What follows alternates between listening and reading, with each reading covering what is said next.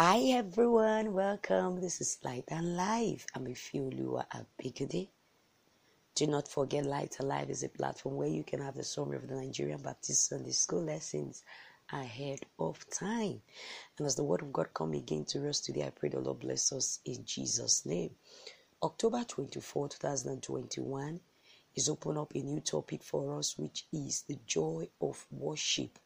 And that is taken from Psalm 84 beyond a concern of us understanding things we need to praise God for and yielding to the call of God's praise, we also must be able to know that we cannot actually and perfectly offer praise to God if there is no desire and if we don't pursue desire and if we don't stay on the desire to actually come unto the Lord to render unto Him all that He deserves in praise and in worship.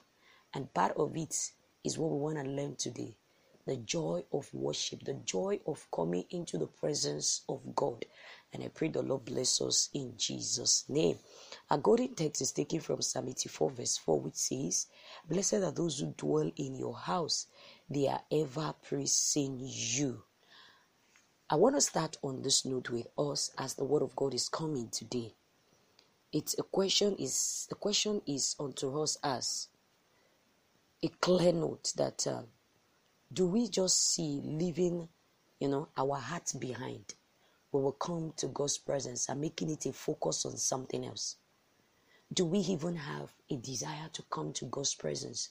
When we come, do we see it as a mark of record that, okay, I'm also in church today?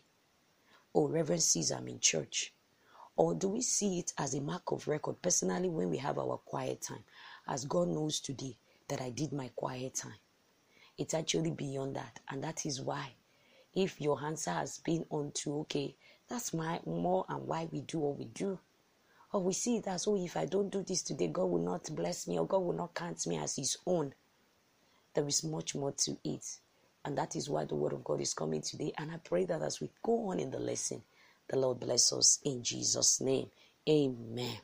The desire of human, most human, is to have this the, uh, this trace of someone or something being able to come onto a complete understanding of them.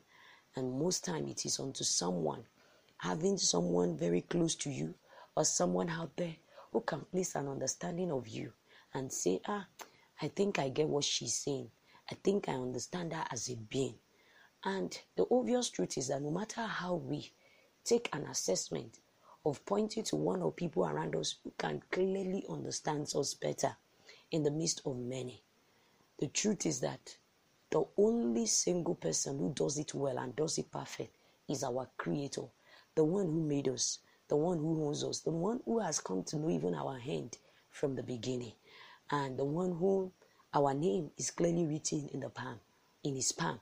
This is an understanding why we should have a desire for no other person or no other thing out there than a fellowship and communion with Him, a time of relationship that will continually stay, making a stain of you and God together, ensuring that nothing breaks the connection of God with you. And this is why the lesson is coming to us today. I pray that the Lord will grant unto us the same understanding as a Korah descendant of the Jews were able to have this understanding and they desire God's presence. The first part of our lesson is blessedness of longing for God's presence. That is taken from Psalm 84, verses 1 to 4.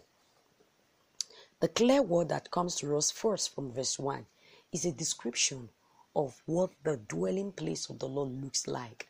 And what we're talking about is the presence of God whether we take it as a physical church or we take it as that's fellowshipping that happens between you personally and God beyond the corporate, or we even take it as the dwelling place of God in eternity.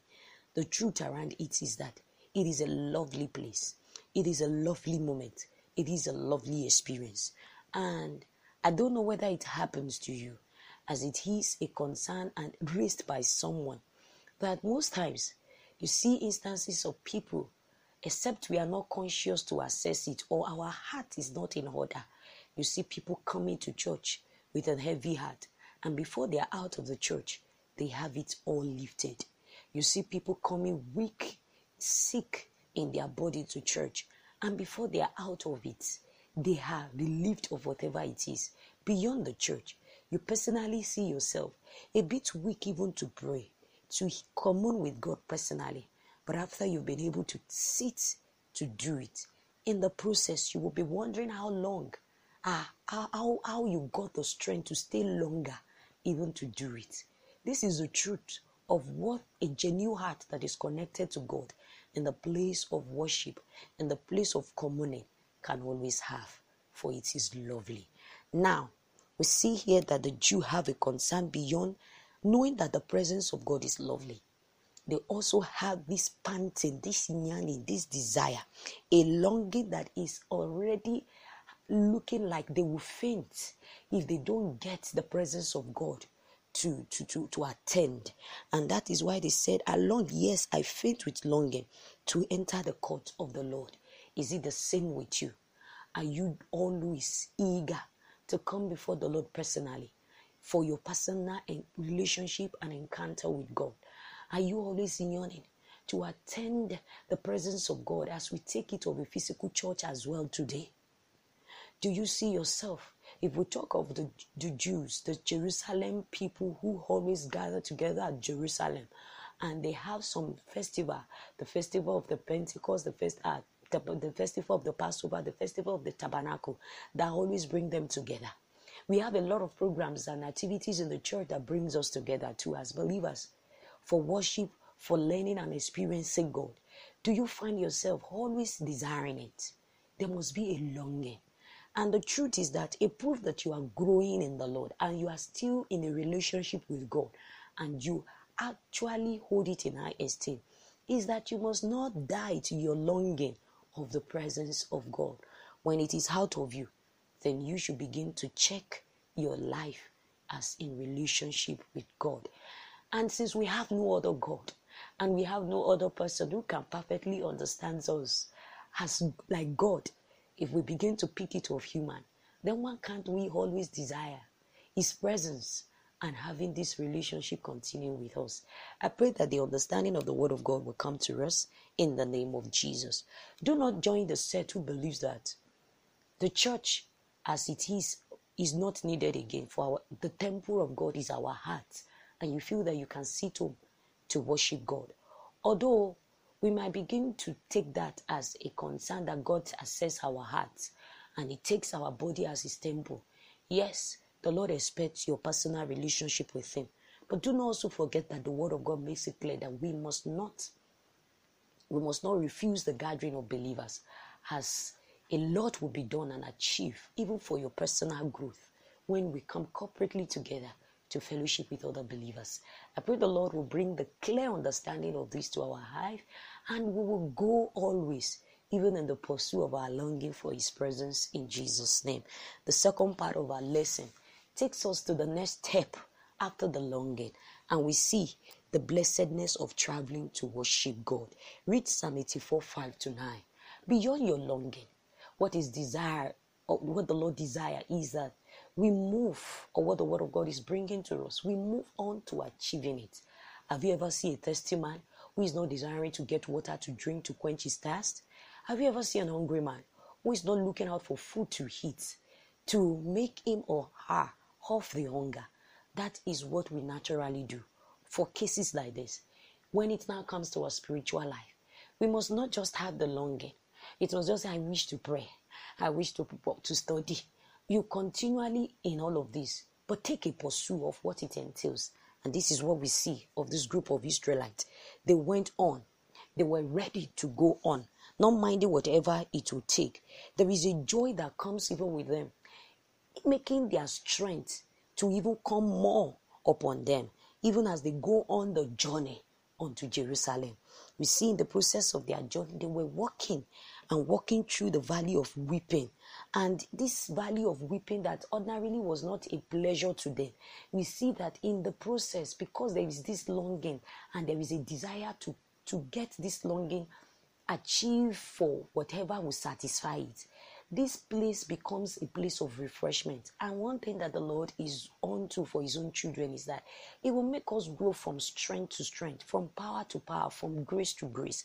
Only that we must not sit or be laid down in the process, just expecting that something will quench our thirst when we don't pursue it. As the deer pants for water, so my soul panted after thee. Is a concern that we, as children of God, must have, and we must be ready to do all that will sustain us in fellowshipping with God. I pray the Lord bless us in Jesus' name. A solid part also on this area, which we must be able to take note of, is the fact that all the necessary energy that we need to put onto knowing God, understanding God, fellowshipping with God must always be in our heart and in focus. We must not join the world and some other people as they take fulfillment in every other thing. And the sole thing that matters to their life, connection with their God, is not a desire. And this we must not allow with us. The Lord expects that we too must put our attention as a focus, and distraction in any way must not be allowed with us. As these people continue, and they were even seeing the atoms rain as a cloth of blessings to them. They were not seeing it as a pain. They were not seeing all distractions that could have weighed them back. They were not seeing it. They were onto the focus. And in the midst of their going even onto Jerusalem, they were praying unto the Lord. And that's the, what the Lord also expects with us. That even while we are waiting that our thirst to be quenched, we must continually con- we must continually commune with God in relationship, releasing it all to Him, saying, Lord, help me. Saying, Lord, here I am. I am unto this. Grant me grace, grant me strength. And I pray as we continue in this manner, we will see and experience God as who He is, always coming through for His own. Pray the Lord bless us in Jesus' name. The last part of our lesson is the blessedness of God's presence. Read Psalm 84 10 to 12. What becomes now the blessing of us when we come into the presence of God? It is so clear. As we see first what was a concern for this for this psalmist for the psalmist, it was so clear that he was able to understand that a single day in God's court is better for him than a thousand anywhere else. He would rather be a gatekeeper in the house of his God than in in than having good life in homes of the wicked. It is as unto this also with us as children of God. What do we find as pleasure to us out there? What do we see as a desire that we take that takes more of our time? And we are not ready to strike a balance. We are not even ready to put it aside. We are not ready to run away from it. Some of us, in the midst of excuse of our busy schedule, when it comes to still attend weddings, party, or societal things, I'm not trying to say those attendance of things like that is wrong, but we take time in our busy schedule to do that. We take time to gist, we take time to watch movies, we take time for every other thing.